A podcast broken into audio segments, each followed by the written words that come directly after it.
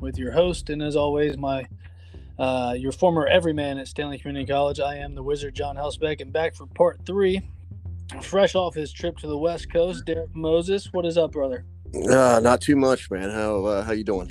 Man, you know, I can I, I must say I have been better. Um, found out uh, it took me a minute to get out here and situated with my cane. Um, and uh, I found out yesterday I have torn my patella tendon off of the tibia. Yeesh, yeesh. So, how, uh, uh, how'd we manage that? you know, apparently I had fractured uh, the the tibia years ago, and according to the doctors, multiple times.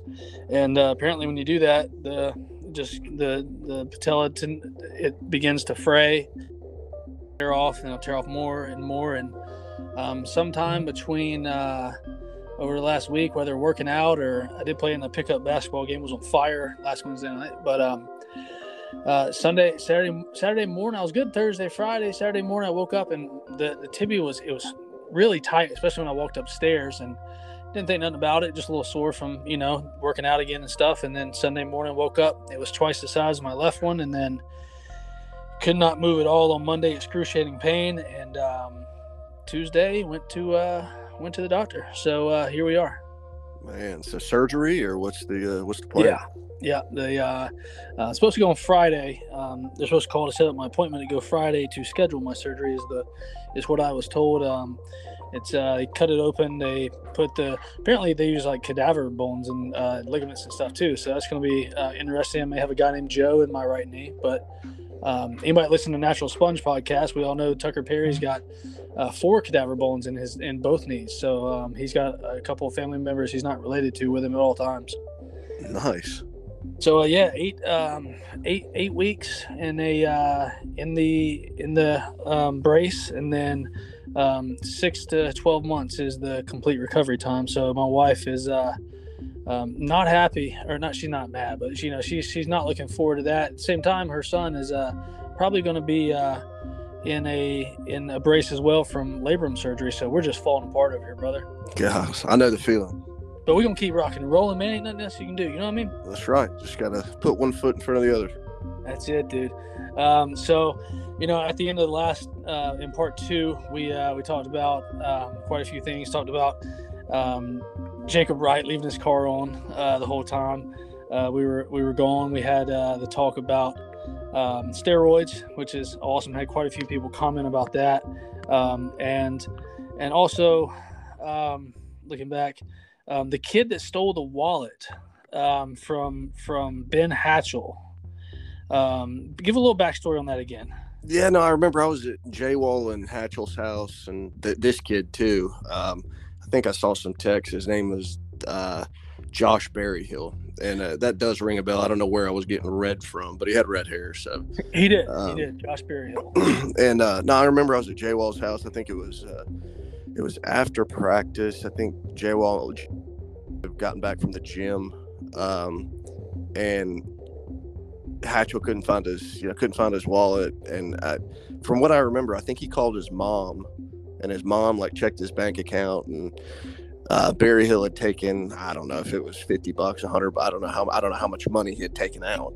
Um, but at that point, we didn't, you know, Hatchell nor his mom nor any of us knew who it was. We just knew he couldn't find his wallet. Someone had it, and um, so I think Hatchell's mom um, contacted the bank and got the photos, um, and like sent them to sent them to Hatchell. And uh, I don't know if I don't know if Hatchell acted like he didn't do it, and just like put. Or um, if Berryhill acted like he didn't do it, just put Hatchell's wallet back. I remember something where he was trying to deny it, and then um, Hatchell showed him the, the pictures, and um, I I don't remember what uh, who was it? Smitty was saying that he put his face over the stove. I don't remember that, but uh, yeah. So I, I know we were we were all mad as hell, and uh, I'm not even sure if he showed back up uh, after we figured out that it, that it was him. Yeah, absolutely. And it says um, from our little group text we have with a lot of former players, um, Colby Bartlett said, was it Josh Berryhill? Didn't Jay Wall hold his face over a lit stove for doing that? Um, Dylan Finks replied, ha ha ha, yeah, I remember that. They lived in that random house downtown with Samson. And um, Fink, I said, that's some good stuff. Fink said, that's just the beginning. Um, and, and then it says, um, Colby said, I legit thought Josh was going to have smoke marks branded to his face, laugh my ass off for the rest of his life. Yeah, I don't remember. That may have happened later in the night. I, I don't remember because I didn't live with them. Um, yeah. But so I don't remember that. But yeah, I remember uh, Hatchell getting pictures from the ATM machine that that that Berryhill went to. Um, and uh, so yeah, going back to the worst teammate I've ever had at Stanley, it would definitely be that uh, Josh yeah. Berryhill. Absolutely, man. I mean, keep your finger, keep your hands on your own stuff. Yep. So, um, so we're, we're going to get back going here. Um, if we have three more or, or, two more podcasts, if this is the last one with you, um, obviously we're gonna we're gonna bring it back. Um, in in our absence, we we were able to record one with Dylan Finks that'll be posted uh, in order after um, each each guy rotates through. So um, it's some good stuff there as well. So you guys should be looking forward to that. But tonight, um, let's go ahead and start off with a with a fun a fun exciting time. Um, and this is after you graduated from Stanley, obviously.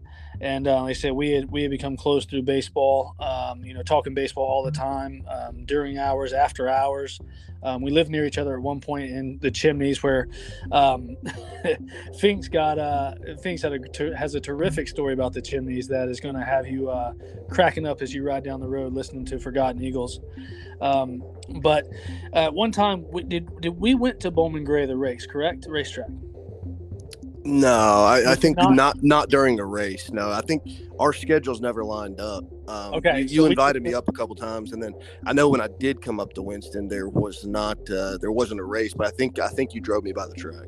Okay, awesome. Of course, you know if you're from the Trey, you got to tell everybody um, that you're from the and about Bowman Gray Stadium. So, so anyway, I didn't know if you would come up to the race at night or whatever, but um, you would come up, um, and and we went to uh, we, we, went out to a place called Johnny and June's um, in Winston Salem, near Parkland, um, where I graduated high school from, and um, I, I, had a blast that night. What about you? Yeah, no, that was a, that was a, definitely a, a fun night for sure. So country bar, um, I saw an old an old bow, uh, old flame when I was in there, and I remember seeing uh, Dane Fillers, uh, who I graduated with, and um, he is he actually lost like 250 pounds um, selling real estate now. Good for you, Dane. You look fantastic. Um, but uh, I, I, I just um, remember when he walked in and, and he saw me and her together, and he goes, "Oh, there goes the neighborhood." And um, it, one thing led to another. And of course, um, I know we we went and hung out um, with a few with her and her friends later that night. Um, but on the way to wherever we hung out after we were at the uh, at Johnny and June's, um, we, we had to stop by a gas station. Of course, get dip. Um, might buy a few adult beverages there, a twelve pack or something. And um, when when we when we left, do you remember what happened? Yeah. So you were driving the little white Honda, and um, obviously I ran in, was in a hurry, grabbed some stuff, and uh, came out and you know just saw a white Honda and hopped in it, and um, you know probably already had a couple drinks, wasn't paying attention. You know, put the put the stuff down in the floorboard and look over, and uh, it's like a sixty year old black lady that that looks scareder than I do. Um, and uh, so I apologized and like got out. I was like, "Oh my god, I'm so sorry." And, uh, then I remember coming up to your car and like, "Oh, dude, you will not." And I don't even think you could see it because you were parked around the corner of the gas station. I think. Right. Um, and um, and so I just remember like coming around the corner and laughing. And you're like, "What happened?" And, um, it, yeah, it was. It was like. I just remember you got in the car and you were just cracking up, and I was like, "What happened, dude?" And you're like, "Dude, I just got in the I just got in the car with some old lady." I was like, yeah. "What? was she trying to pick you up or what?" And no, no, you're no. like, I "No." Think I, I, think I even said like as I was getting in, like, "All right, man, let's roll." and, She's uh, probably, oh man, she thought you were robbing her gunpoint. Come on, let's roll, roll, go, go, go. yeah, so yeah, no, that was, uh, God, yeah, that was one of many, uh, one of many. I've, I've done that. I've done that. Just, I mean, you know, at work and stuff, just you know, stop at a gas station on the way home from work, and uh, you know, just be looking at my phone, you know, whatever, keeping up with stuff, and Yeah. I'll go up to a random car that's the same color as mine and try to open. You know, I'll be pressing unlock on my key fob with my head down, and I'm just trying to open a random person's car. So that's like open up, car. Dang it. yeah. So that's uh, it's nothing unusual. I do that, uh, you know, every every three months or so. so um in the last podcast we were talking about um, you you hated the loop explain this a little bit as finks had some stuff to talk about the loop as well. So um, the loop and then um, let's let's put that in with um, lamb asking you what to do um, at practice. Yeah, so the loop, um, the reason I hated the loop is because the field was about, so the loop was like a very, very skinny, long tr- uh, rectangle. And our field was about halfway down one side of that, that rectangle. Um, and obviously you're, you know, you're running on sidewalk, you're running, uh, you know, around some commercial real estate properties. And, you know, you always had the couple of dickheads that cut the corner. Um, right which which always uh, you know that that's one reason I hated it. But for two, um, you got on that that back stretch of that uh, that triangle or that rectangle, and um, oh my gosh, it it was just, it was like you were running on a treadmill. Uh, and then once you got to the corner, rounded the corner, and, and you know got to the railroad tracks, I mean, you were home free. But that back stretch was, uh, I mean, it, it was never ending. It was, it was more of a mental thing than anything. But um, God, yeah, there's there could have been a better a better running trail. I, I feel. and and and it was obviously a couple of those roads were not the safest in the state um, to probably run on. um, but but I do remember that I, I ran that thing quite a few times. Um, I would run it. Um, you know, I was I was in really good shape back then, and um, I would I would run it um, quite a bit after practice or before practice, and um, definitely not all the the you know scared to have a heart attack like I am now back then. Um, and I remember running a lot. That backstretch was a very very um, daunting task because you go up a hill slightly, but that hill just went forever, and then you go down a little bit. Yeah, back. it was definitely a lot of elevation change and just rolling rolling hills up and down. Yeah, for sure. And uh, Finks and I, um, this is going to start getting difficult in my mind to keep up with the stories on who said what. Finks and I were talking about when uh, J Wall got suspended for um, two games or, or three games of the gold, Blue Gold World Series or something like that um, for for cheating. I don't know if it was the second year you were there or. or Yeah, that must have been that must have been after I left. I don't right. I don't remember that. um, so I went around and we had some we had some dudes on that team that were um, very um, not sketchy, but you knew they're going to cut corners, and at the end of the day, you know, don't cut corners. Right. uh, and and we had had people cheat before, and I, I know that. And that's one thing I never did at, in college was was cheat um, cheat anything because I'm not going to feel good. Because at the end of the day, as a baseball player, and this goes for kids listening nowadays, if you don't want to work out, if you don't want to lift, if you don't want to run, you know, it's not it's not fun all the time. But that is what's helping you perfect your craft. It's what you have to do to be the best you can be. Um, so don't shortchange yourself by cheating. well, that and that and then the the flip side of that is the superstitions that go along with baseball and karma. I mean, I was a huge proponent, like especially when I played. Man, eh, you know, you you know do something that's questionable. You know, maybe shouldn't have done it, and it this stuff just.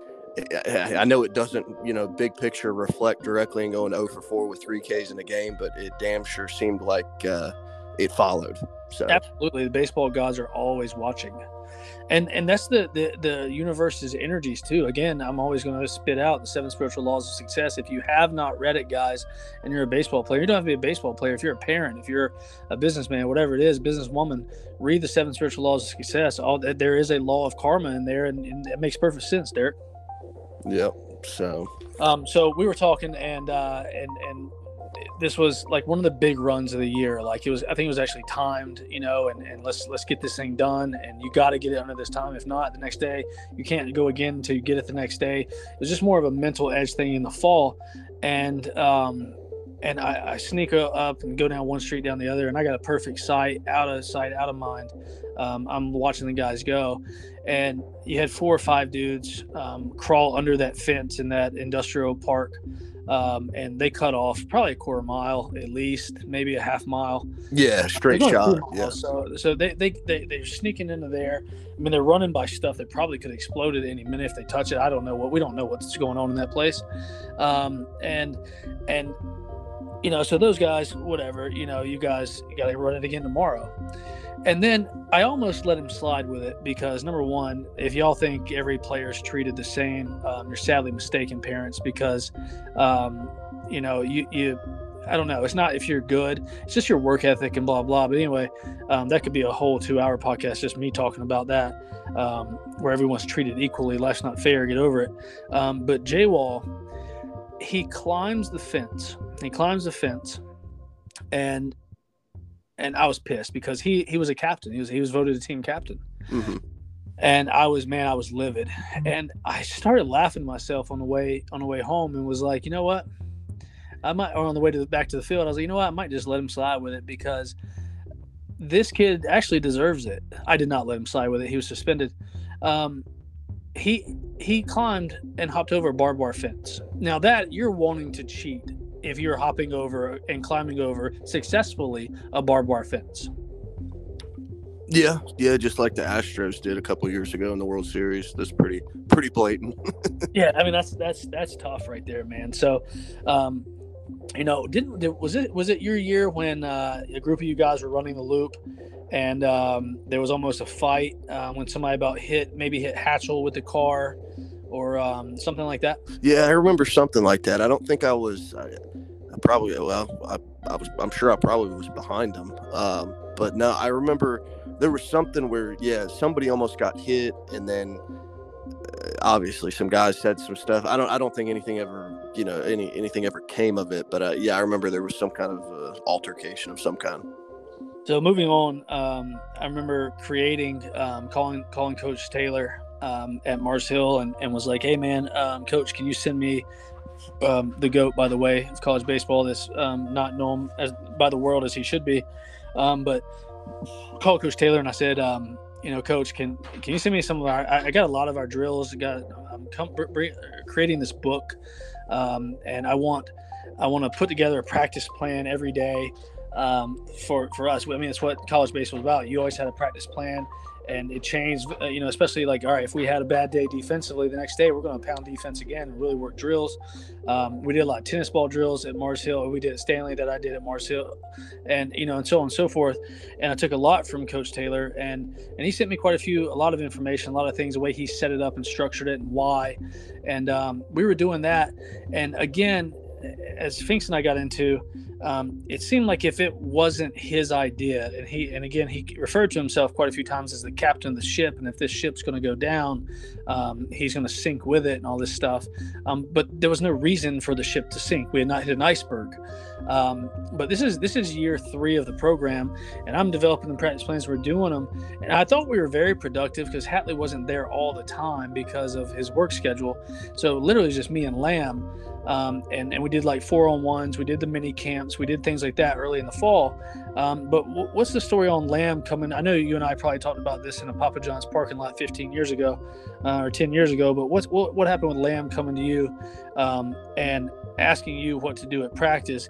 Because the irony is, um, you know, later on when you were getting recruited hard by Charleston Southern out of Stanley and a couple other D1s and, and D2s, um, he was he was sneakily going behind your back and um, telling your teammates that you weren't D1 material.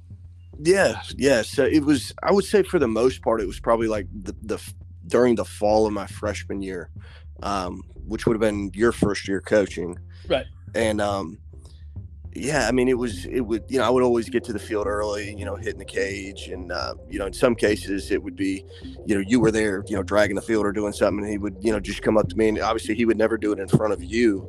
Um, you know, but and he would never do in front of anybody else. But he would be like, you know, so what do you think? Uh, you know, what do you think we need to work on at practice? What do you think we should do? How, you know, and it was kind of an oh shit moment to me. Um, you know, four weeks into the fall, um, you know, kind of when I realized, you know, how inexperienced he was um, and we can get into a lot more detail of, of you know examples of that but that was kind of you know the first you know couple weeks you get to know the guys and get to know the team get comfortable. Um, and i guess i wasn't really assessing the coach at that point. Um, but yeah i remember the first time you know the first time he did that i think i either called you after practice or mentioned somebody during practice and it was it was and then he did it you know multiple multiple times or you know what do you think about this player here or you know what who do you think should be playing here and you know going on, you know, coming from Erskine and going on to Charleston Southern, like that would never happen, like ever. I mean, I mean, ever. So it, uh, you know, and, and I understand he, you know, it became very apparent he needed help, and he, you know, he he was a fish out of water and was in way over his head. Um, but yeah, I just thought that was kind of taboo, um, you know, for a lot of people out there because like my high school, I mean, there was agenda. We're doing this for 15 minutes, then we're doing this. We're taking IO, then everybody's sitting on the field. These are the hitting groups. Um, there, there was none of that at Stanley. I mean, you, uh, you know, the first five guys to grab a bat and you know go, you know, go to the go to the plate are the first five guys taking BP. So, um, and that later that later changed, and you know we got some structure and stuff. But um, you know, the that first uh, the first couple weeks of that fall, that was uh, yeah, that was that was interesting. So, what was your response when he when he asked? Oh man, I'm trying to I'm trying to think. I probably I probably just said you know defensively. Um, you know, at that point, I don't think pitchers were really throwing many bullpens, if at all. Um, and one big thing that we did at Erskine, I do remember telling him uh, inner squads. I mean, we we played inner squads two to three days a week at Erskine. Not so much at Charleston Southern, but um, you know during the fall at Erskine. I mean, we were we weren't even practicing. Uh, you know, we were we were playing you know nine inning games three days a week against each other, um, and we had the luxury of the amount of guys to be able to do that. Um, but I just told him, you know, live pitching. Um, you know, we. But it was it, it was just I, I don't even know that I told him anything that was useful. I think I was just so caught off guard that you know he you know he's asking me what uh, you know, I'm, I'm obviously trying to earn a starting job, and he's asking me what to do for, you know, at practice. It was it was just bizarre. So, um, give us a backstory a little bit. Um, I remember we talked about a little bit on the first two, but um, when you went to Charleston Southern, you had, um, you know, it was, we talked about you hit Tyler Ring in the back um, that day on the throwdown, um, and and it was just like one of those like, oh crap, man, like you know, um, are they still to like me? And you continue to stroke the baseball and play well, and, and uh, deservingly so of um, the D1 tag. Um, and it, shouldn't be D1 or nothing. Um, you already showed you played at three different levels of college baseball. Played D2, junior college, and Division One. Um, so what what came about? Um, I remember this uh, pretty vividly. But Lamb telling Coach Lamb telling te- your teammates um, that you weren't D1 material. Um, and and how did you respond to that? Uh, did you respond to that with him? Did you talk to him about that? Did you um, talk to your teammates? You know, how did you respond uh, mentally about that? Because, you know, in, in any situation, that's that's definitely not a good um, a, a, good mental thing to to have um, uh, as you're as you're playing baseball, trying to get that scholarship and, and move on to the next level, any level, um, out of, after junior college. Um, how, how did you deal with that, and, and what all happened with that?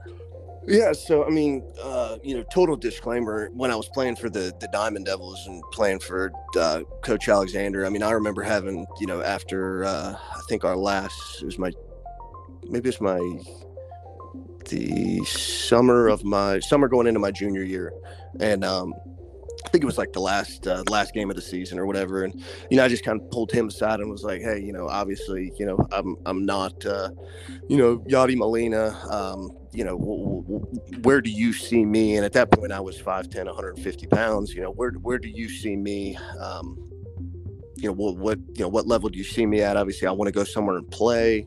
Um, but then again, you wanted to go somewhere you could play, like you want to play. You're not going to sit the bench. Right, right. And um, and he was like, you know, honestly, Derek, like you're not a, you're not a, right now, you're not a D1 guy. You're not going to go make an impact at a D1. He's like, you know, I see you as a, you know, a D2 guy, junior college guy. Um, and he was 100% right. I mean, I got to, you know, to Erskine, um, you know, was undersized, you know, put on 40 pounds in, you know, 10 months. Um, and um, so I mean, there's debate whether you know after you know after I got to Stanley, you know, w- whether I was D1 material or not. But I mean, that's regardless of the question.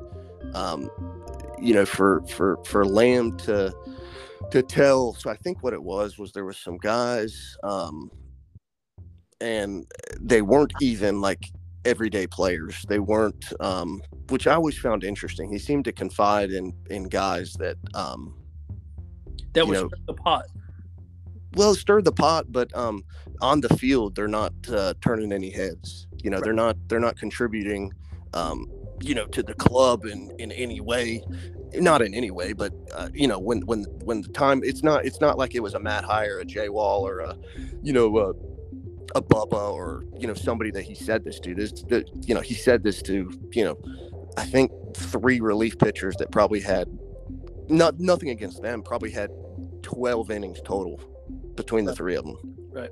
and um so one of them came up and told me and i'm obviously i'm glad that you know i'm glad that you know he he told me and i'll never forget i was i was at i was at the dawn before practice um and i'm not sure what the what the holdup was before, before practice. I think everybody might have known that like okay derek's about to you know Well, derek's you, about to you had conf- said something to me the next the, the day before i think that night um, and and we had talked wherever we were um, and and i remember you talking and and you you you actually asked me if if you should um, say something to him and and you're you weren't a confrontational like um, like I, as a player i went off on lamb one time um, after a game it was just him and i and hatley um, and and i undressed him and i did it a couple times to the coach too but um, and that's not right. Um, but you you weren't going to him to be confrontational and be like, you know what, f you, dude. Uh, so I, I I felt like you approached it the right way.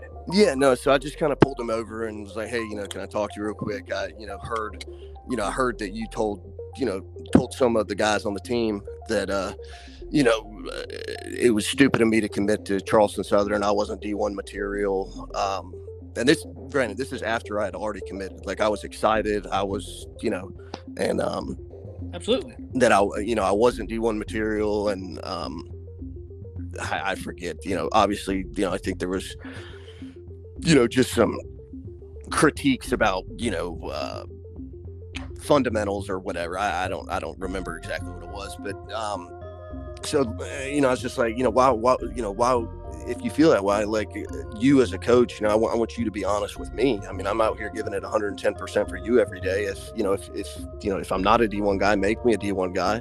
And if if you can't make me a D1 guy, then tell me that, and you know, let's look for another school that you know I can go play at.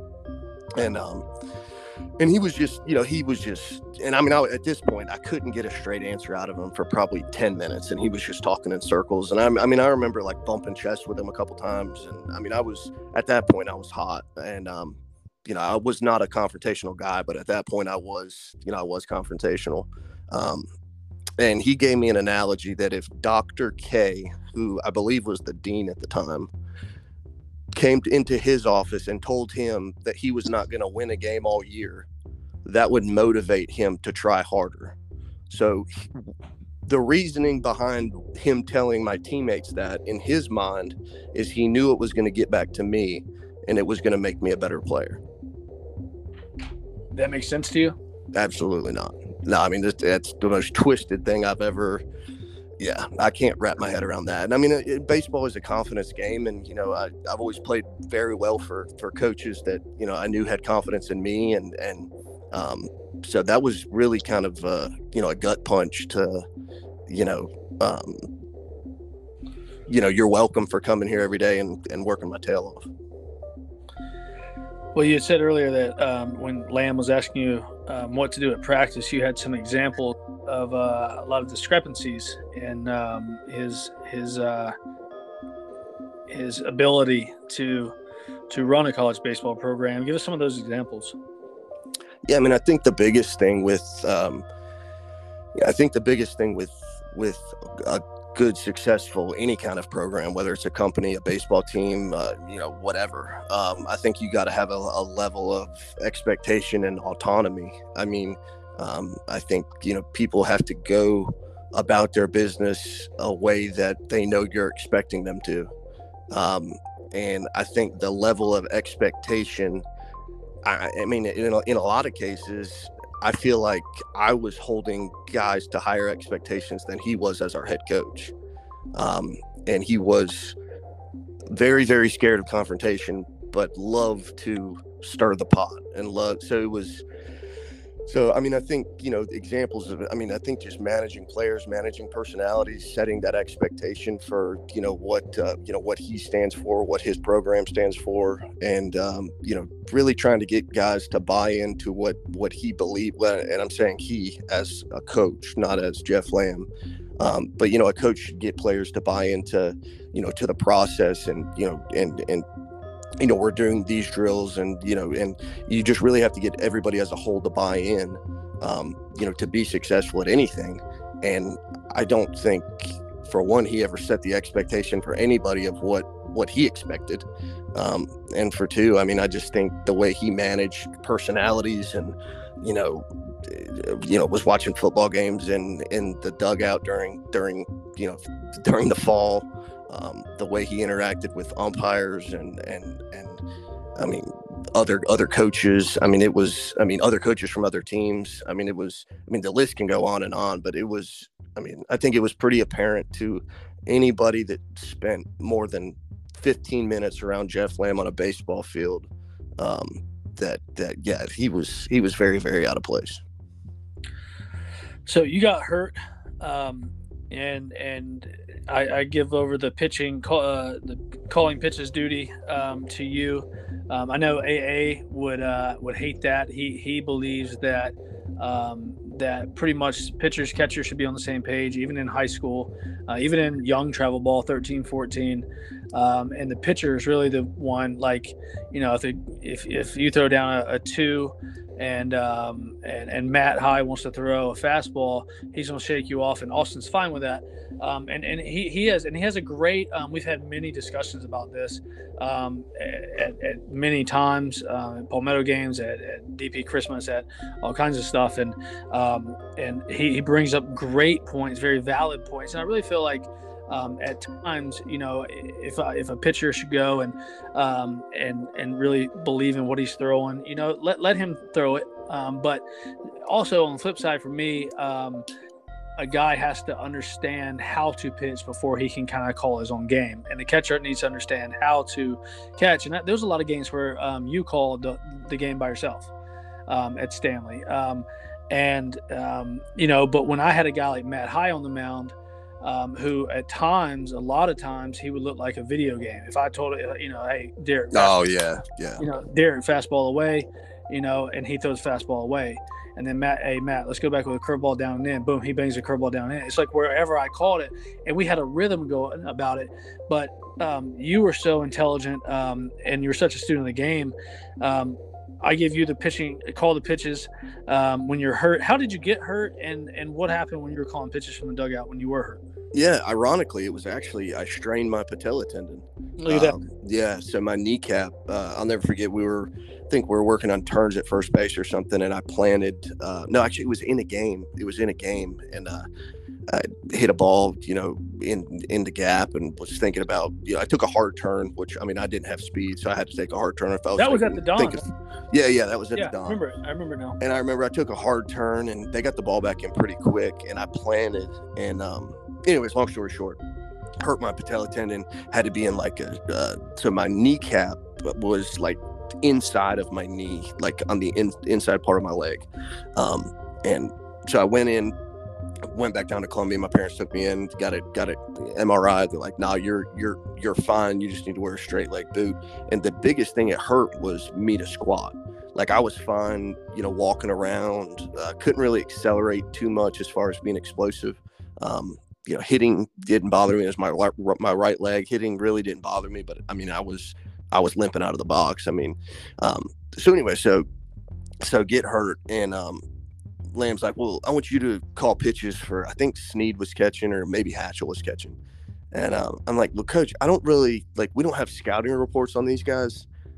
It's more of a feel thing behind the plate of like their posture, you know, where we at in the lineup, um, you know, how, how close are they standing to the plate? How far away are they? How far up in the box are they? You know, th- there's just a whole vibe that you get catching that you, you can kind of learn how to, you know, how to, how to read how to read hitters and i was like you know i really i mean i'll do it but there you know it's more of a it's more of just a it just comes naturally naturally to me catching i've never called pitches out of a duck like I, i've never and um so I think I called pitches for I don't know a couple games, and then I, I was like, Coach, I'm like, why don't you just let let Hatchell or let Snead or let the pitcher? I mean, I did so I did it briefly, um, which again is a very taboo in, in, college baseball without you know a pitching chart or a, scouting report or anything. But um, yeah, that was just another another experience.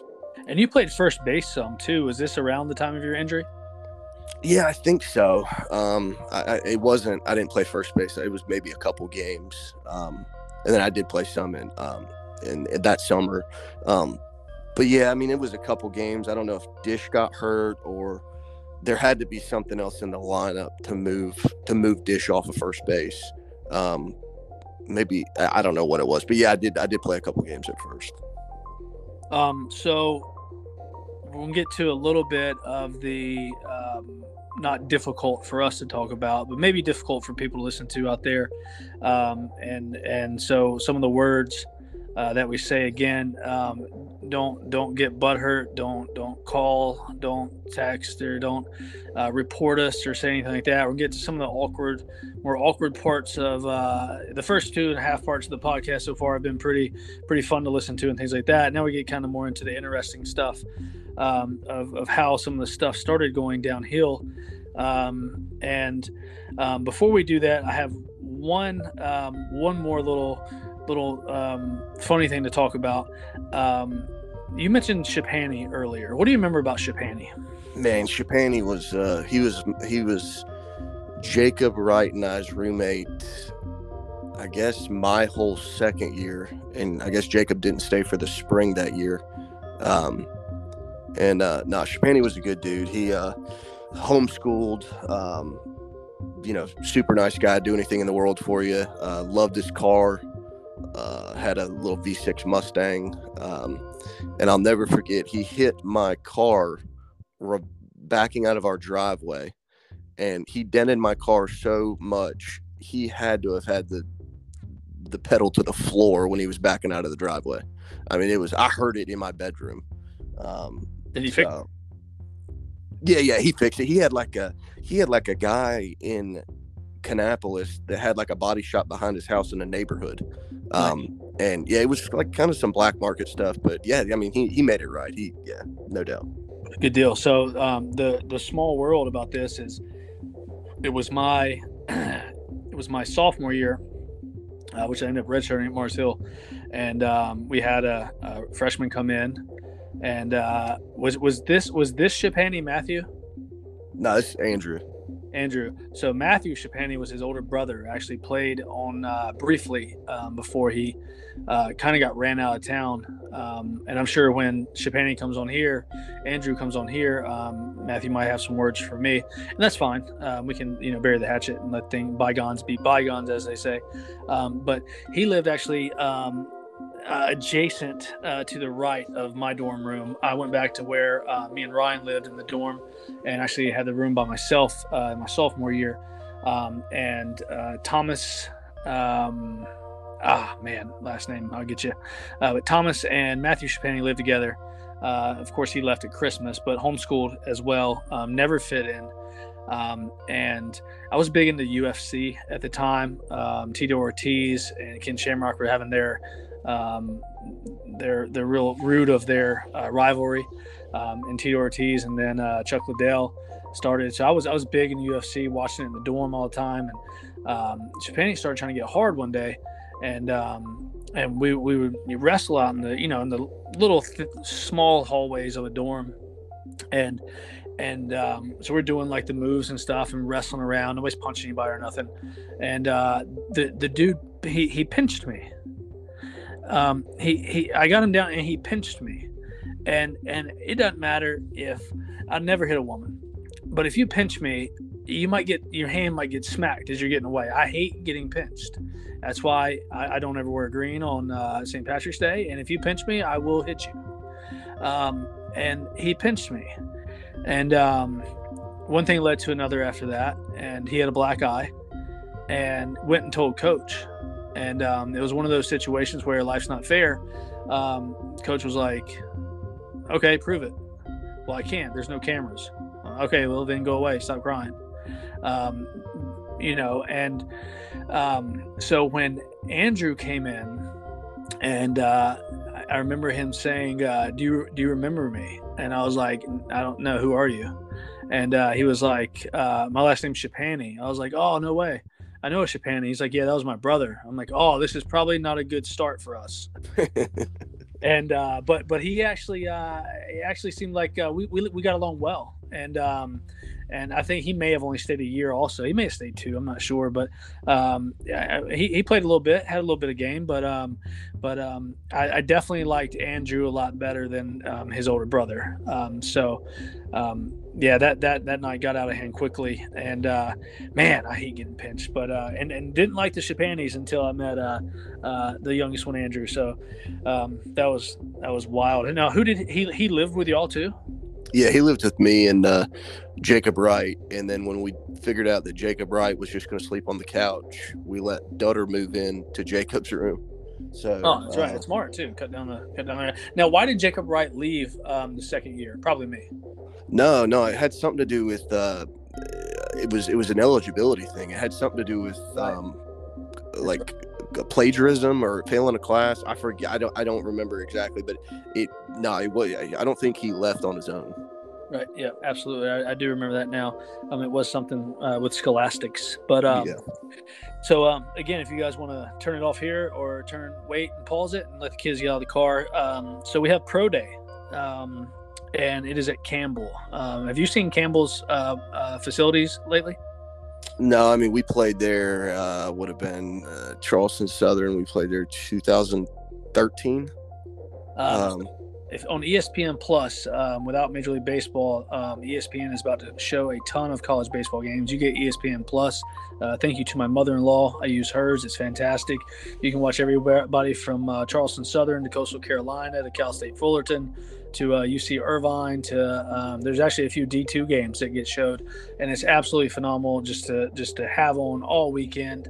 Um, especially if you're lucky enough to have a pretty big size TV out in your garage um, just leave it on. Uh, time to go get a beer. Hey, what's the score in this one? Hey, who's playing next? You just, it's awesome. So um, I saw it last year. Campbell has completely renovated everything, um, all turf field. I mean, that place is massive.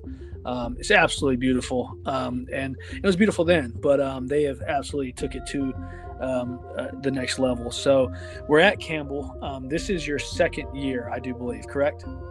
Yeah, yeah. This story is. Uh, I remember being at Campbell, my you know, for pro day, my my my sophomore year, because uh, actually that that evening is when I got Meredith's number. Um, so, but I don't I don't remember exactly. Uh, you know what what I know I know Lamb said it because a lot of people said it, but I don't remember the the, the context or or or or any really anything else about that day. Yeah, and we'll we'll get to the context um, of it. Uh, I'm gonna say what I I believe I remember, but it could be um, Dylan Pfingst or um, Dutter uh, will definitely know. And if we can, if we can track down Jay Wall, he he would definitely know because he was standing right there too. Um, you were close by. Jacob Wright was right there. Um, so we're at Campbell. We go to Pro Day, and what that was at the JUCO level, we had um, I know it was us. Um, uh, Flodar was there. Brunswick was there uh, it was like it was like six i want to say six schools it might have been eight and it was all staggered throughout the day so what would happen is um, major league scouts and four-year colleges came and the guys would run 60s um, you would have you would take io um, kind of an extended IO, um, so they could watch guys field balls uh, and throw throw the ball across the diamond. Um, catchers do their pop times. Uh, obviously, pitchers would get uh, gunned, radared in game, um, and things like that. Hitters, um, they would watch in the um, in the cages. Uh, who wanted to see that, and it was all staggered throughout the day. So while a game was going on, the pro workout was going on, and and the scouts would bounce from um, one to one place to another, and um, Gary Randall, who is um, he is is like a, a, living legend to me, and he is a living legend in baseball. Um, but he, he's on that like uh, human god level to me when it comes to baseball. Uh, much respect. I got to hang out with him last fall at a fall showcase at River Bluff High School and and talk a little bit. I just absolutely love this guy, and um, and Gr never never disappoints, and he's just fantastic human being. Um, but as a player it was like, oh, Gary Randall's here, man. Like, all right, let's this is big time. Let's go. Um, Billy Best, Freddie Suggs were on that same level at the time in my mind, and um, and and so we're there. We have Stanley. It's our third year program. We got some talent. We got Derek Moses hitting bombs. We got um, um, Jacob Wright hitting absolute nukes. Um, Matt High was that he, Matt High was there, um, correct? It was his second year also. Yeah, yeah, yeah, Matt Matt was there for both years. Yeah, yeah. Jay Wall, it was his first year, correct? Yeah, mm-hmm. An absolute stud. We talked a little bit about it. John Wall, um, and I say it to this day. John Wall is the best all-around baseball player I've ever coached. Um, and and I, I'm not talking about work ethic. I'm talking about on game day. Um, I saw that kid make plays um, that that I've never seen anybody else make. Do Do you remember the play um, that Jay Wall made? Made two back-to-back plays at Campbell on pro day at shortstop. Do you remember those two plays? No, I don't in particular. I mean, I remember him making I mean, he made some, and I mean, he was always the guy too. If you know, if you know, if I threw a one hopper down and a guy was stealing, he was the guy that would stand there with his hands on his hips, and then at the last minute pick it, and you know, the guy would come into second thinking I, the catcher wasn't even throwing down, and, and so he he was just a savvy you know savvy ball player and i mean hell he had a, a cannon um, was quick um, so yeah i mean I, I, I remember him making some crazy plays but i don't i don't remember those two in particular. And, and hit for power. Oh yeah. Yeah and, no yeah. savvy is a perfect word for him. So um, anyone that knows me knows i'm a huge duke basketball fan. And um, one time um, my boy grayson allen get off of him. I don't care if he tripped anybody. I hope he trips you um, Great Grayson dunked as a freshman in the Final Four after he missed a three against Michigan State. Followed his shot, got the rebound, and absolutely destroyed the rim, one-handed dunk. And and I'm the type of guy who's very emotional and passionate about sports, uh, very competitive. And and I, I, was living by myself in, in Surfside Beach, and I had nowhere, no one was with me. Um, and and I took off running around the room, and I ended up somehow jumping into my sink I was so pumped. Um, these two plays uh, Jay Wall made at Campbell was pretty much the same extent. As a coach, you always keep your cool. You keep, you know, you get excited, fist bump here, a let's go. Um, but I remember just taking off down, like, oh my God, you dog. Like, I've never. So there was a play. Um, it was back to back plays. Choppers, I think Tim's. Do you ever play with Tim Silsby? Yeah, I played with him both years. Okay. So Tim Silsby's on the mound. Um, I think he's on the mound, obviously back to back plays. I, I, believe it was Tim. Um, so he, he throws a pitch, and the ball's chopped into the five six hole, and it was one of those where the third baseman's like just out of his reach. So, you know, if the shortstop can get to it, it's probably gonna be an infield hit. Um, nobody's got major league arms out here, um, you know, for the most part, and and he called it. He had already jumped when he called it, like Jeter. He had already jumped and called it while he was in air transferred and threw it in, in air, a one hop dime to first base to get the guy by a half step. I mean, absolutely one of the best plays I've ever seen. The next one was very similar, another rollover to the left side. He takes off and he actually backhands. He, he's coming like back into third base, sort of backhands it and throws. I mean, it wasn't even sidearm, it was like an underneath flip on a dart right to the first baseman baseman to get him by like a quarter step. And it was just the best two plays by a shortstop, especially back to back, I have ever seen. And that was when that was like, you know, you knew that was the rise. This was his first fall. And you know, that was like the rise of Jay Wall. Like this kid is not going to be special. This kid is special. He has arrived right now. Yeah, no doubt. I mean, he was, I mean, I would say five tools. Um, you know, I, I, really can't think. I mean, he was he was fast. I, I mean, I, w- I would think probably. I mean, other than his size, um, you know, I think he was maybe five eight, five nine. Um, other than his size, I mean, he he had, I mean, hit hit for power. Uh, you know, got on base. Uh, you know, contact guy. I mean, he was just all the way around. He was, uh, yeah, he was he was solid. So before those two games we played that day, um, back to back, a little doubleheader. I think they're both like seven or five inning games um, for the scouts. But um, so we run our 60s. Um, I remember, um, I think you and Jacob Wright might have ran against each other um, on the Stanley roster, and and I'm down there talking, and and I'm I'm young. You know, these guys had just seen me play just seen me playing the year before, um, the year before, or two years before, and I'm getting into that baseball loop, that baseball community, that that fraternity, that um, you know, right now, if I need anyone's number in the nation, I can call max three guys, and one of those three guys, if they don't have it, they will get that number for a coach for me, and I will give them a call, and and you know, and, and they know I'm not going to call or give it to the kid and say, hey, call this guy, you know, mess with him, you know, it's it's they know they trust me that I'm going to keep that information. Um, you know, sacred and, and, and the professional. Um, so I'm building these relationships with all the other coaches in, in the conference or in the region and, and all the coaches that are there. Um, talking to the scouts, getting their numbers. Um, you know, hey, if I see a guy when we're out, you know, I'll shoot you a text about him um, and maybe you can follow up, so on and so forth. And and I, I'm pretty sure it was about West Virginia football um, because a guy um, I want to say it was a West Virginia coach was there. And it's Gary Randall, it's Billy Best, um, three or four college coaches there. And the guy goes, and Lamb walks up in the circle. We're talking, and there's a couple players around too, and we're, and we're, all talking. And the guys were in the 60s and stuff, and and stretching and everything. And he says, uh, Lamb goes, uh, West Virginia, and it could have been like a D two in West Virginia or something like that, or you know West Virginia State if that's a place, but it was something. and he was like West Virginia. He was like, Yeah, I'm from West Virginia too. Yeah, how about the football team? And he's like, Oh man, seeing West Virginia here, and he takes his arm, like puts it like a like a almost like a flex, like when you do it like a Tiger Woods fist pump, right?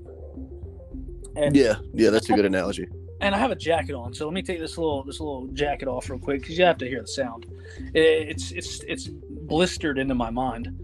He kind of flexes his forearm, and and right there in front of those those goats, those baseball lifers, that guy goes, really gets my dick hard. Yeah, no, I. Everybody went silent. Everybody just looked at it and I was the I do not embarrass easily. I don't embarrass at all. I was the most embarrassed in that moment than I have ever been. Yeah, no, it's uh, and I've I've heard the story from so from so many guys that I feel like I I can I mean I can picture him doing it, so I almost feel like I was there. Um, but you know, once again, I, I know it's it sounds unbelievable, but uh, this actually happened.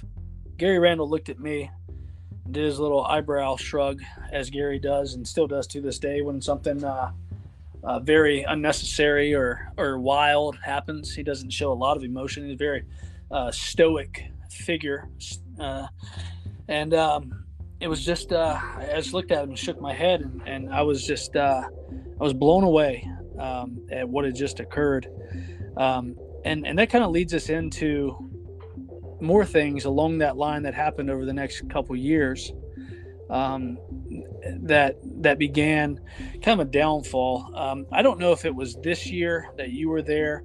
Um, do you remember me missing practice for um, driving the soccer team? Yeah, I think that whole that, that was whole, the same year. That was yeah, that whole situation. Yeah, that whole situation about you know him telling those guys that you know he, they can't believe I'm he can't believe I'm going to play D one. I think you were at a uh, I think you were at a soccer game that that day. Yeah, so um, so we're we're in the middle of our season, and uh, I, am you know, we're we're practicing, and uh, I, I he was like, hey, I need uh, nobody can drive the the soccer team today um, one they they're a van short, a driver short for one of the vans to USC Salkehatchie. Now that's a hell of a trip. Um, it was a long trip. Um, of course, I was treated to um, a Golden Corral on the way home. Um, I had to, so I had to drive. I had to sit through soccer games, uh, men's and women's, and then I had to drive back, stopping at Golden Corral, and and so on and so forth. Because I remember getting back and I was getting text messages from you, and I talked to you a little bit on there on the bus, but I was like, I can't talk right now because, you know, I got soccer guys in here and stuff. Um, but I left a practice plan, and and that you know this is what we are going to do that day, and you you text me and said, um, I saw a text from you in the middle of what would be practice. I'm like, first off, Derek never has his phone, like, so like I text you back, and I'm like, yo, are you good? and you were like, "This is a shit show. Like, what's going on?" And and I was like, "What do you?" I have no idea. He's like, um, "I think Lamb was throwing B- BP. Do you remember the practice?"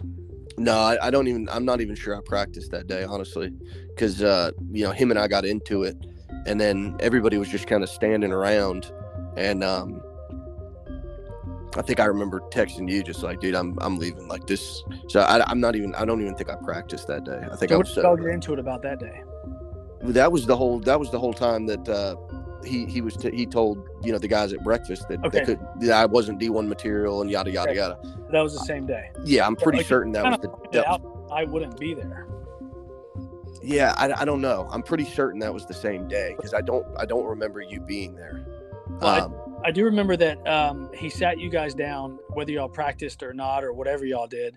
Because um, I remember, yeah, players were throwing BP and stuff. Um, and I think he left at one point or something. We'll get to the bottom of that from other stories from guys. Um, but I remember him sitting you guys down, and you said I, I wouldn't sit down, and he got mad at you or something. Um, and he said that he is the captain of the ship, and um, and he's going to uh, if it goes down, he'll he'll go down on it. And um, it's not about one coach. And he kept referencing me apparently throughout this speech, and um, and and I, you know I don't know what I had done because I, all I did was try to, you know, improve the program each single every day.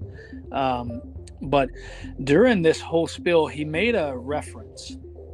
Um, I don't know how he thought this would motivate. Maybe he's trying to motivate. I don't know. Um, but he talked about his, his he had a, he had a young son, a newborn, um, or, or an infant, um, and he said his his um, son is is is potty trained or should be by now, but but he has accidents, and uh, he said the, the son of a bitch will take his diaper off in the middle of the living room and shit on the floor. And you know what I do, guys? I take the back of his head and I shove him down his nose right in the shit like a dog.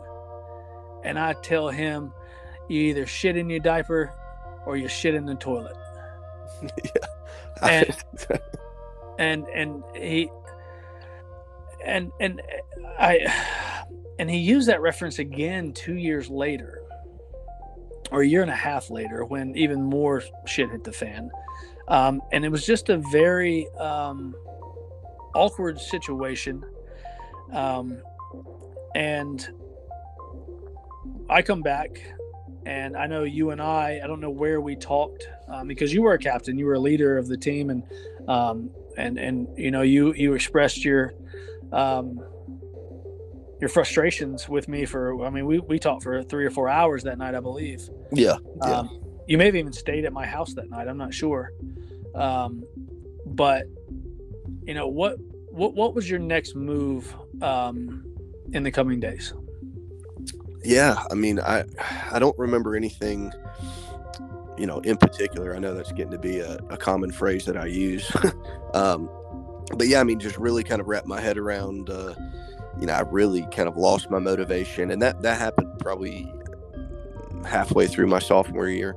Um, and I mean, I just kind of lost all motivation to you know to show up and and you know listen to. I mean, not that I had had much of it left, but you know to listen to anything he had to say, or I mean, it, it was it just.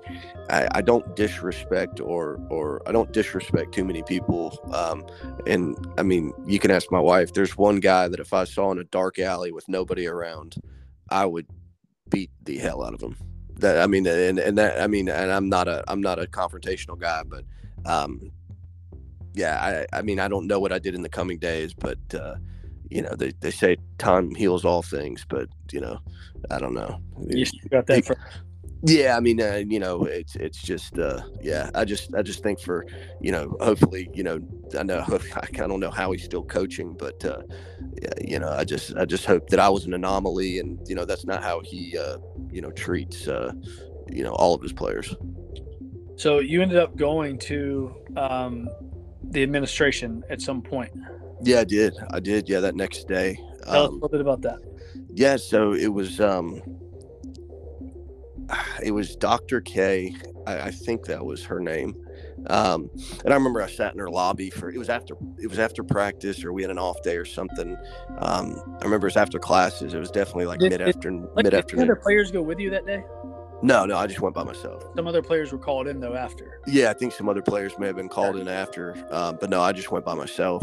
Um, and um, you know, pretty much just said, you know, I'm you know, I'm fortunate to be playing baseball here. Um, I, I, just, you know, want you to be aware of, you know, who is who is running your baseball program, and um, at that point, not trying to sound like I'm, you know, any big wig, but at that point, I think I was the only guy, you know, signed to go play anywhere the following year, um, and um, so I, I, just felt like uh, it was kind of my duty um, to, you know, just just you know at least if nothing else make them aware. Uh, I, I, don't think that i thought that i was gonna um, you know get him replaced but i definitely wanted them to be aware of you know my experience and um, you know just the unprofessionalism and you know and obviously you know a dean of, of a college is not going to understand baseball.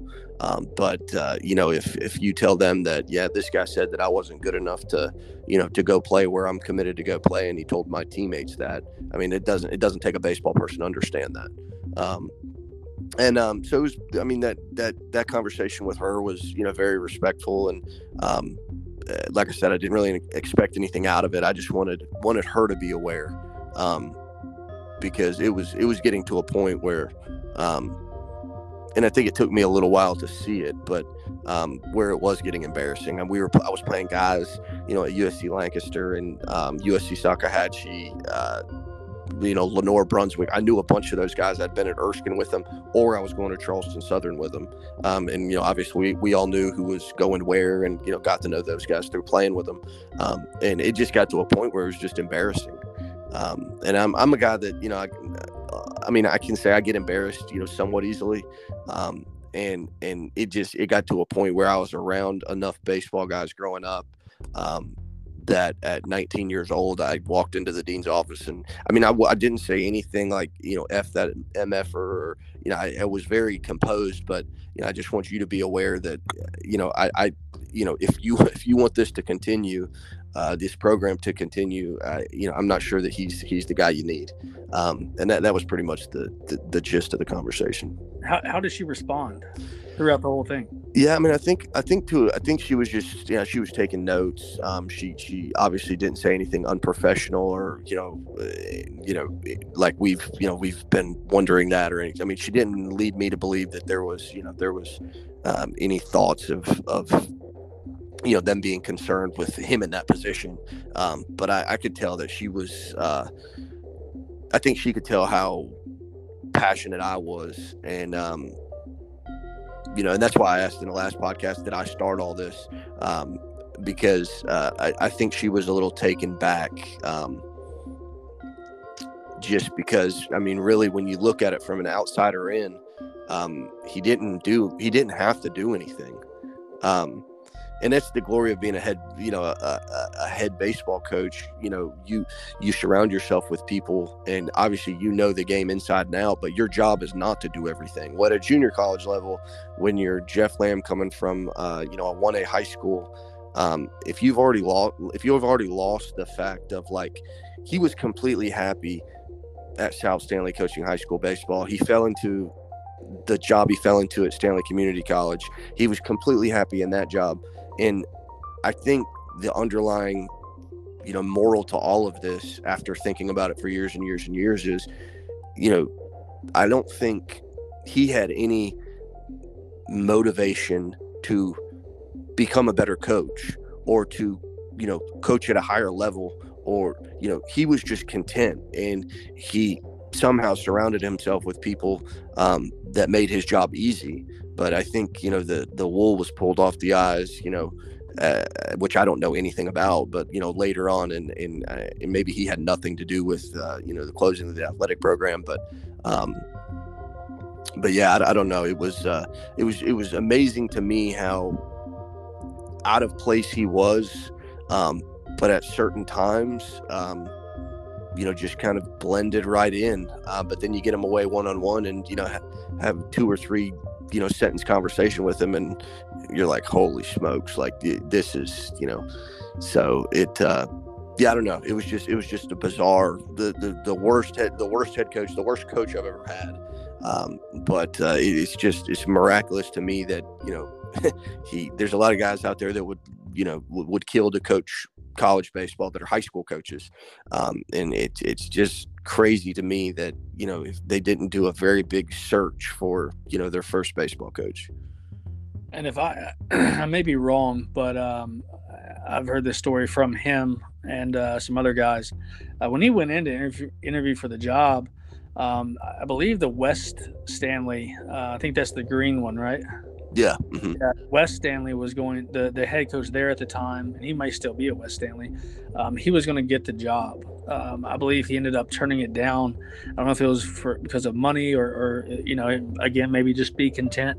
Um, and where he's at, West Stanly um, has always had a very good um, baseball program, and he, he, may still be there. I actually follow them on Twitter just because they put some cool content out, and the guys work hard. And um, but I, I know he he had supposedly um, got the job but never accepted it.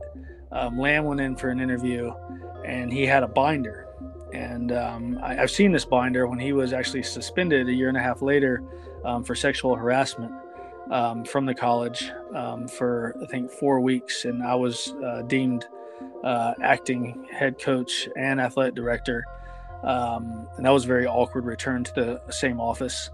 Um, he, he didn't talk to me for for days, um, but um, I, I, went I did go through his stuff, um, not go through his stuff, but look through his bookshelf and stuff during that time, and um, I did find a it was I don't even I've never seen a binder this big. This might have been a six inch binder, and it was um, it was all true. It was um he brought in this binder um that was all baseball stuff like uh, ways to hit, um, printed off like um, ways to you know field a ground ball, um, college baseball 101, like um, whirly drills, all these things, and uh, and he actually they they were none of it was all printed all printed off of the internet, and then put in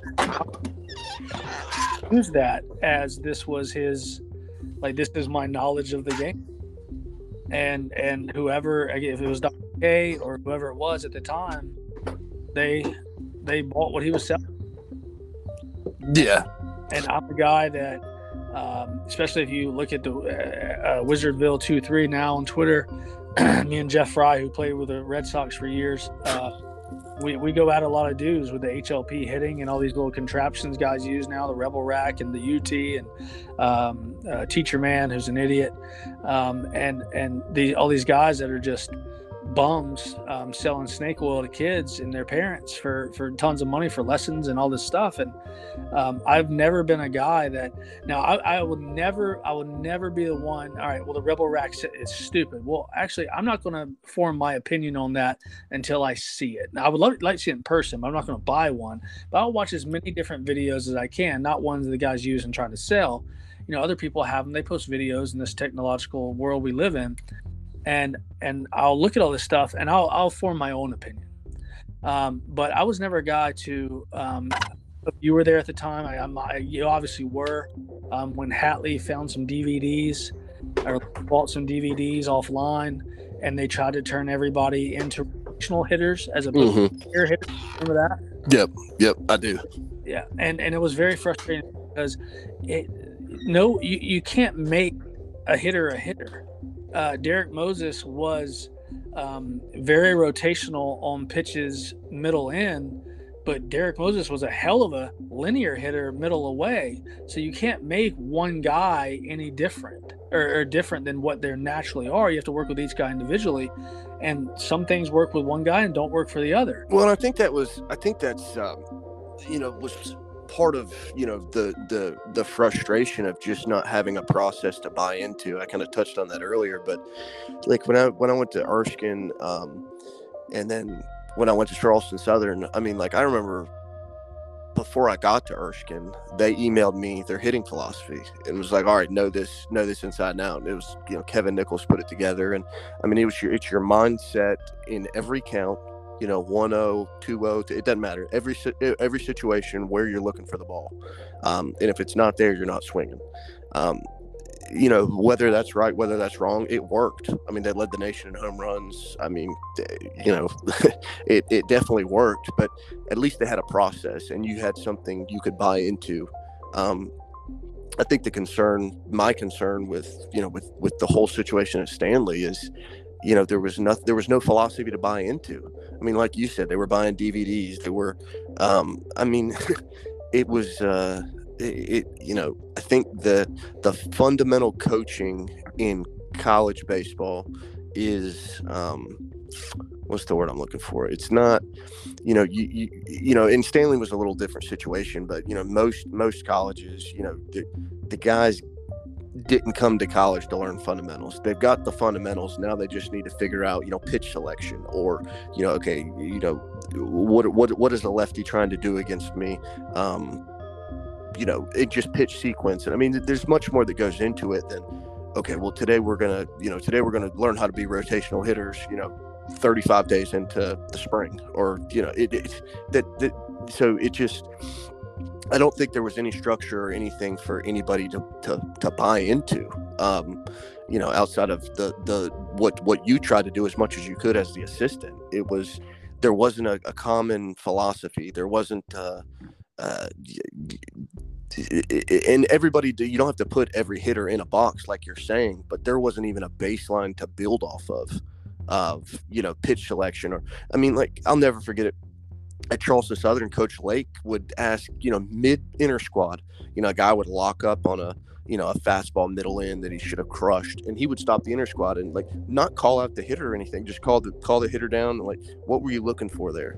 Like what what were you know and and just teach them what pitchers are doing to them and that that's that is what college baseball is. It's everybody can run everybody can hit everybody can throw it everybody can pitch. It's it's the intertwinings of the game that at that point other junior colleges were doing.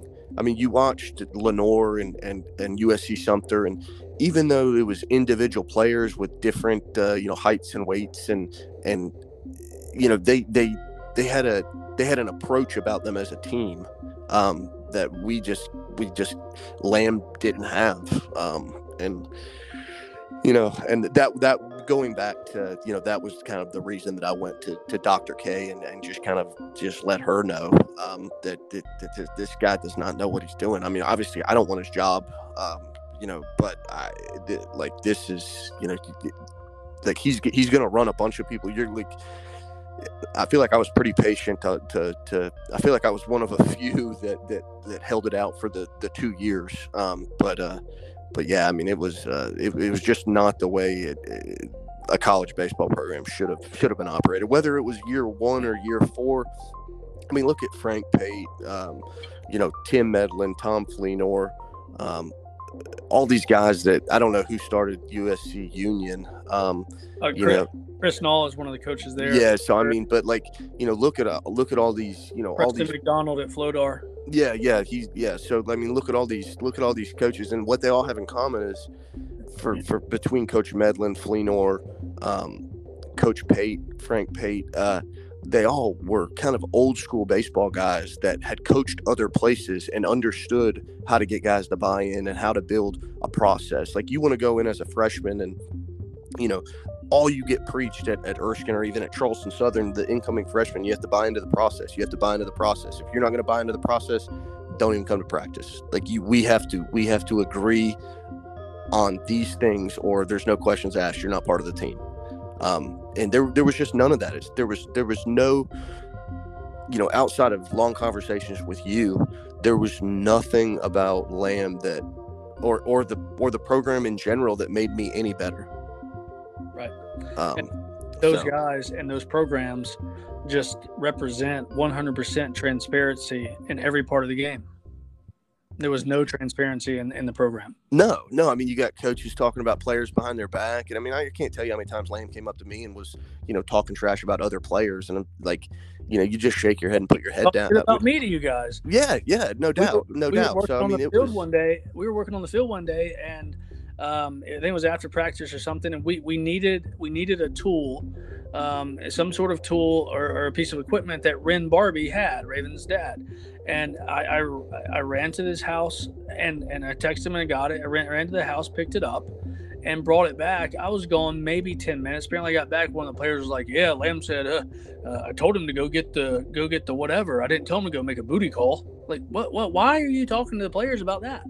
Right. Yeah. So I mean the the uh, yeah I mean the sense of professionalism was uh, I mean we can get into a whole lot of personality traits and all that stuff, but I think the the biggest factor for me going to you know to Dr. K is is, there just wasn't a system to buy into. I mean there I I could see even though I was leaving in three months that you know the success was you know un- unless they made a change. Uh, it you know it was it was it was it was going to be tough to get. And, and you were you're a type of guy that has a lot of personality traits um, like me where you you got to you've made you you've become boys with a lot of guys that were freshmen at the time and you know you're leaving them.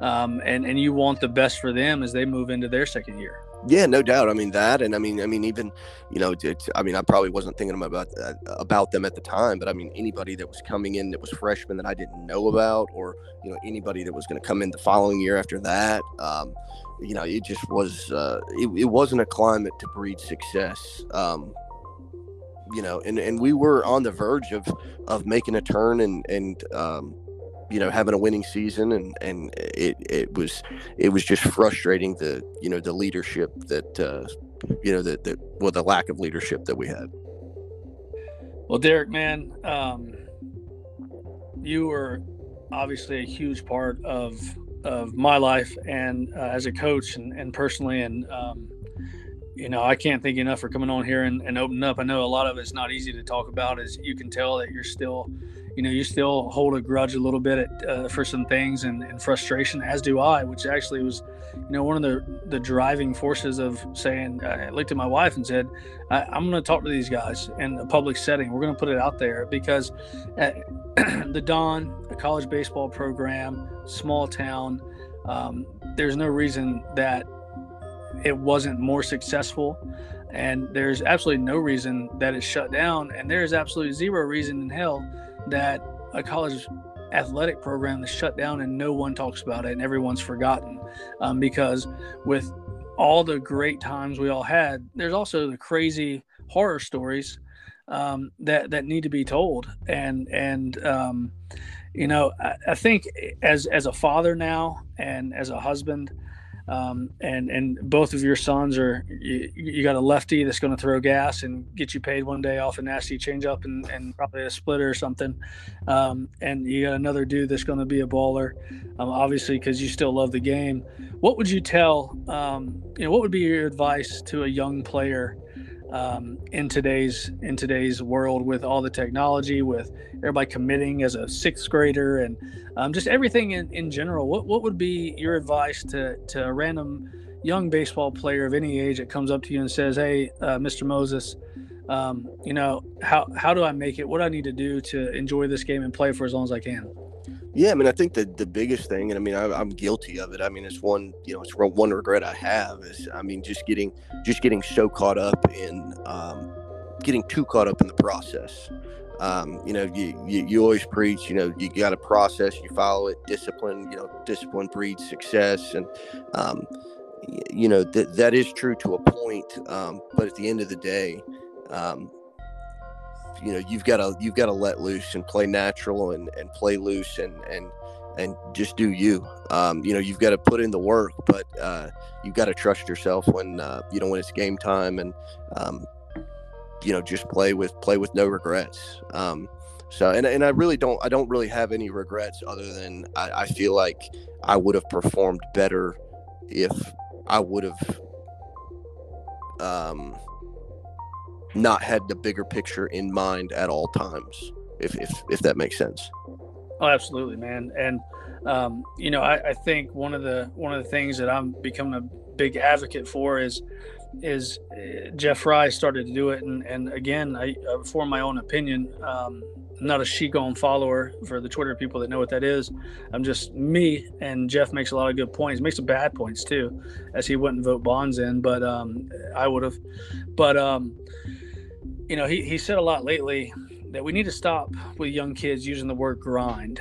And, and I agree with that because it, it's not a grind. He, he played 15 years in the major leagues and he said it was never a grind because he loved each every single day because he got paid to play baseball. He got paid to play a children's game and do what he loved.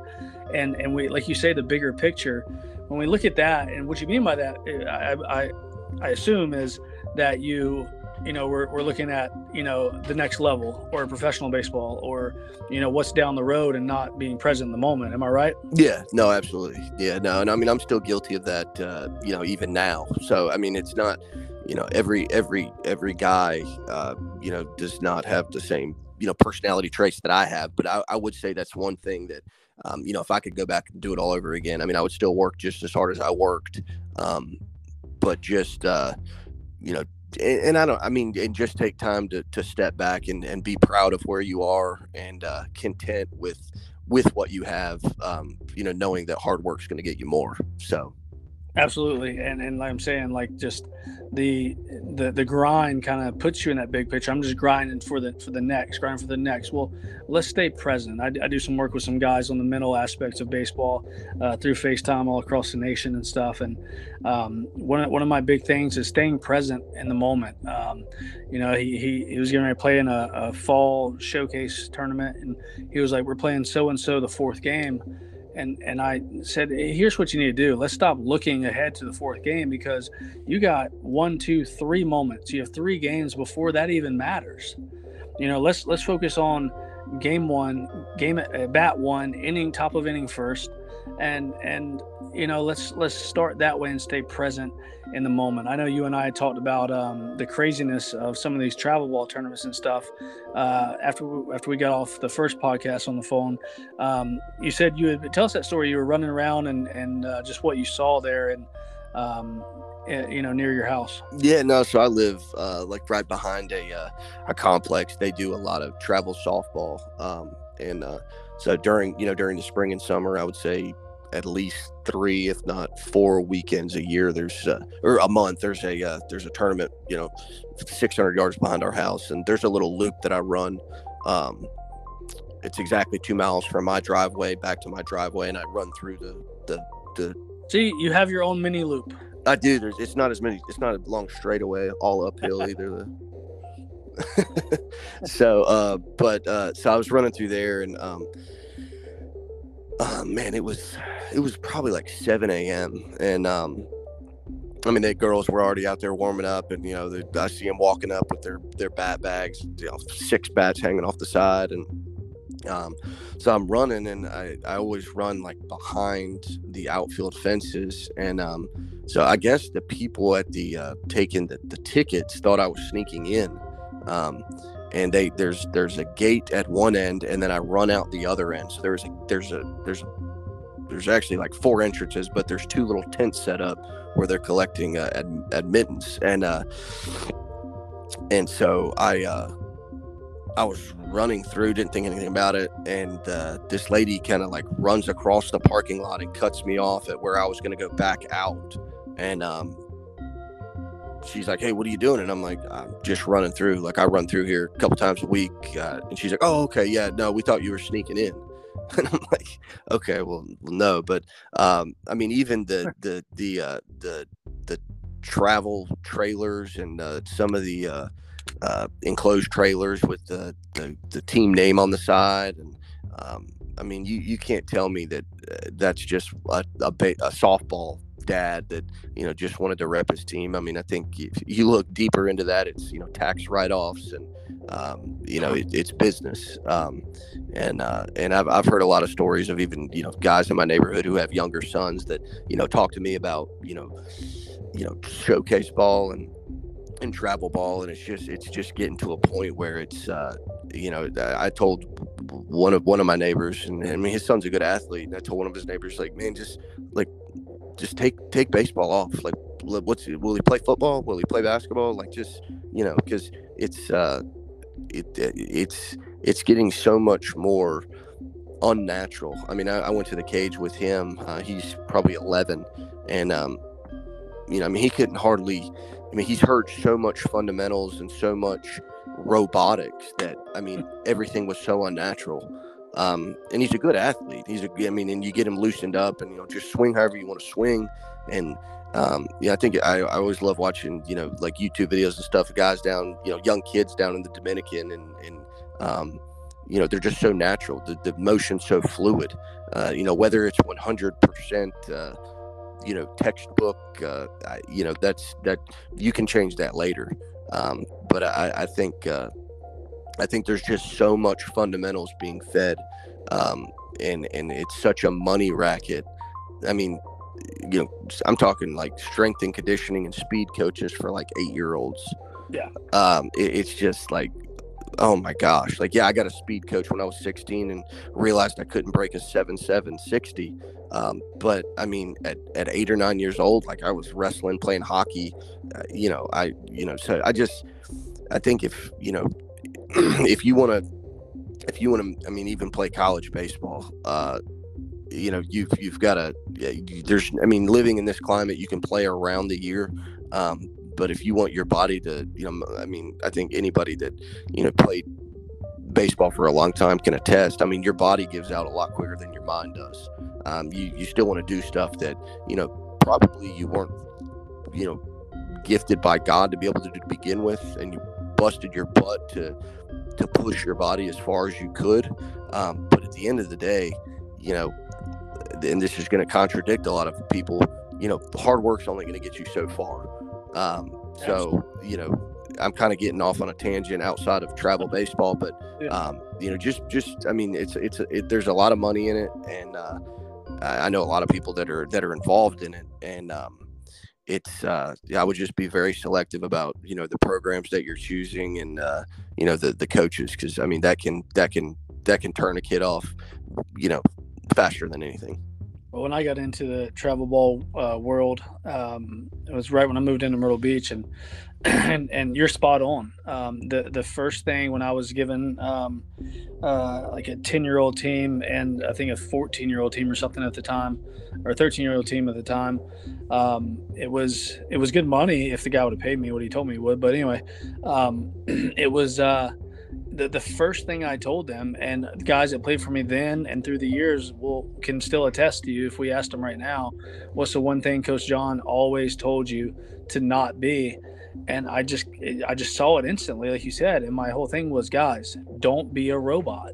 These guys are becoming robots, and everyone has a pipe dream of, of you know, playing. I mean, at the end of the day, we're so focused on, like you said, the fundamentals and, and lessons and all this stuff, um, but there's no knowledge of anything. We had a I have, I have a sophomore in high school um, that I know of who who told a guy um, that that he may go JUCO. Uh, well, first off, you got to learn how to hit the ball out of the infield um, as you're as a sophomore. But he may go JUCO um, because he could play there for two years and still have four years of, of eligibility.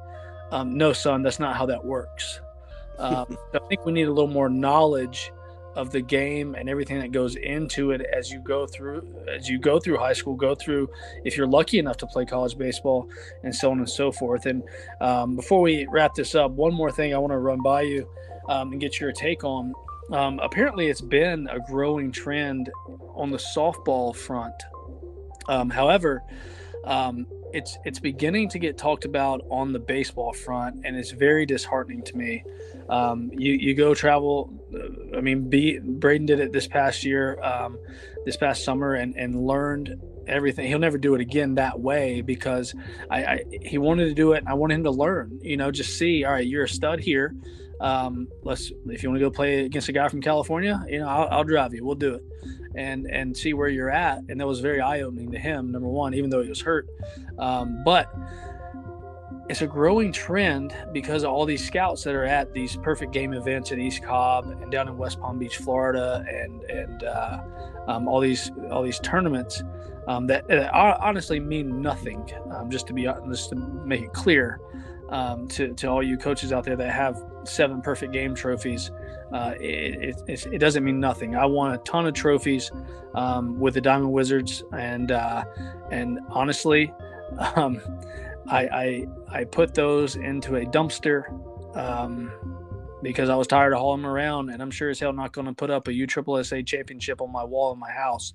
I actually threw them away um, because they, they mean nothing. It's about the, pre- the, being present in that moment the journey and learning as a kid and trying to give the best as a coach to teach them to be young men on and off the field and hopefully win some baseball games and teach them baseball along the way because you could only you may have only one guy off of every team that's actually going to go play college baseball but the growing deal, like I said, it's been going on in softball. The growing thing now in baseball, Derek, is the fact that guys are saying and believing and and choosing to do this.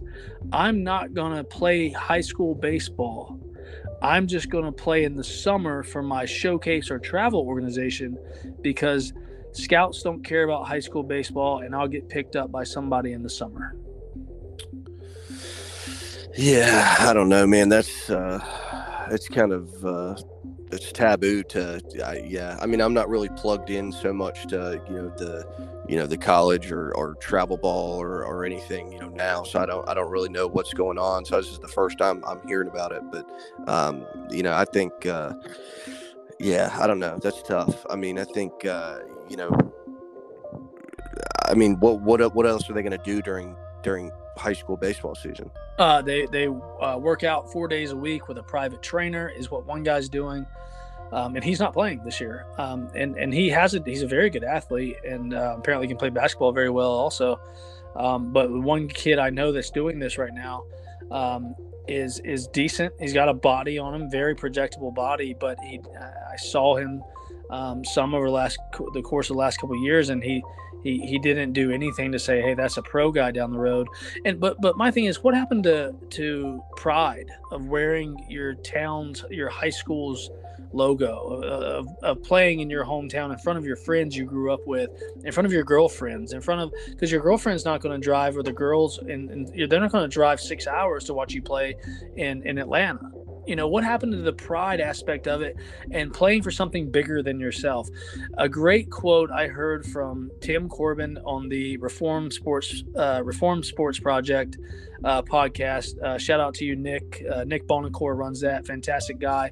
Uh, won a world uh, world champion or national championship um, at the D3 level with North Carolina Wesleyan back in like 1995, I believe, or something like that. Um, shout out to you, great podcast. But Nick, Tim Corbin said, um, with all the stuff that's going on these days, kids are not competing anymore. Kids are auditioning, and it's all about them, and there's nothing about the team, and that makes a lot of sense. Yeah, no, no, for sure. I mean, uh, I'll never forget trying out for you know for JV in, in seventh grade, and uh, you know I wrestled growing up, so I knew kind of what what competition was, and I mean I started wrestling when I was four. Um, so I knew what winning and losing was, and uh, but it's you know it's just a different element being you know being on a on a baseball field than you know on a wrestling mat. Um, but yeah, I mean I, I would agree with that. I think uh, you know I think uh, if if a kid doesn't play, I don't see how if a kid doesn't play high school baseball, that's not a huge red flag to uh, to any college. Um, uh, you know there there's there's got to be some medical something going on. I mean, if, if their excuse, I mean, if they think they're going to benefit more by working out four days a week with a trainer than, you know, be, you know, be part of a high school team. Um, you know, I, I don't know. I've, I've, I've done a lot of uh, private training workouts and seen a lot of private private training workouts, and I've never seen scouts at any of them. Um, so I, you know, I, I don't know. That's that's yeah, that's an interesting logic. I I'm not sure I can wrap my head around the game's changing, the technology's changing, everything's changing, and um, guess old grumpy man over here um, is going to stay old school till I die, whether people like it or not. Um, that's just who I am, Derek. Um, we are going to um, do some podcast. Um, some, uh, you know, I'm kind of, I kind of have this idea of like a 30 for 30 short. You know what I mean? Um, something similar to a 30 for 30, 30 minutes, um, and and bring on some guys between um, between guests every now and then.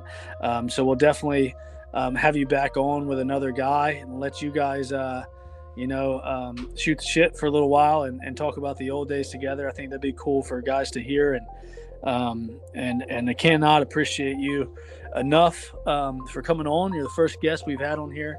Um, and Dylan Finks will be the next one, uh, right-handed pitcher, and became a uh, position player for a short stint um, during another uh, one of Lamb's wacky, wild um, experiments. And uh, you know, um, I, I, with everything that happened, I, I, definitely enjoyed my time with you um, in Albemarle and my time with you uh, that night in Winston Salem. Obviously. Oh yeah, no doubt. No, and I wouldn't. Uh, no, I wouldn't trade those years for anything. We had, uh, you know, we had a blast, and you know, unfortunately, just uh, you know, just didn't have, uh, you know, didn't have the, the head coach to make everything uh, synchronized. But, but no, I, I had a blast. All, all of our times together have been a pleasure, and so no, I, I wouldn't trade that for the world. Man, it's been too long. Um, we got to get together, have a dinner, drink some beer or something. Uh, I, I, haven't even met your kids. Obviously, I know uh, Meredith, and um, and I've reached out online. We'll make this public. Uh, she didn't have to, but I've reached out online. Um, tell Meredith tell her sister to, to shoot me a text, shoot me an email. I need her on as a guest on here at some point. She played an integral integral role um, in the athletic program, um, and and she was there too um, on the final days um, as, as, the Eagles broke their last huddle ever. Yeah, see, I've, that's all news to me. I hadn't even talked to her about that, but I'll definitely. Uh definitely pass the pass the message along and uh, have her reach out to you. Is she still there? No, no, she's not. Okay, she can come on now then. I, you know, I was worried if she was still there. I wasn't going to push the issue, but, um, you know, so that's good, man. Um, please tell your parents. Um, Old Helsabeck sends much love. Um, hope they are doing well, and um, you know, I, I, think at the end of the day, God puts um, puts stuff puts puts people together um, to and and and they're in across to cross paths and and um, you know you learn from and and you you become become boys you become friends you become family. And um, you know even through all the mess for the five six years at Stanly um, I absolutely loved um, even Jacob Wright. I, I, loved uh, coaching you guys. And, yeah uh, no I think I think one thing I'll say too is uh, and this is just this can just be like a takeaway. Um, you learn more from a bad, you know, coach or a bad manager than you do from a good one. Um, so you know you can interpret that anyway, but you know I've, I've, I mean even getting into you know my professional life and you know having different bosses and um, I've definitely learned uh, how to model myself um, in ways more so from bad managers and bad leaders and bad coaches than I have from the good ones. So, you know, that's just a, that's a little positive uh, enlightenment for the night. Absolutely, man. I appreciate it. Um, you know, tell tell everybody down there, um, go listen to Forgotten Eagles. Um, I've tagged, tagged, tagged Dutch Fork in it a couple of times, and Austin Alexander's heard some snippets I've sent him. Um, he said to send you nothing but love, and uh, you were a great player and uh, always a fantastic person. Um, wish you nothing but the best, and um, looking forward to uh, to bringing you on again soon uh, with a couple other players. Awesome. Sounds good. I appreciate it, brother. All right. Much love, man. Um, I'll talk to you soon. And, you know, I guess at the end of the day, you just got to go out and, as Lamb would always say, it is what it is. Yeah, that's true. It is what it is. I say that all the time. So shame, shame on you. look, look like Tarzan. He looks like Tarzan. Plays like Jane. Yeah. Yeah. Exactly. Appreciate it, Derek. You the man. Much love. We'll see you, buddy. All right, brother. See you, man. Bye. Wizard out. Thank you.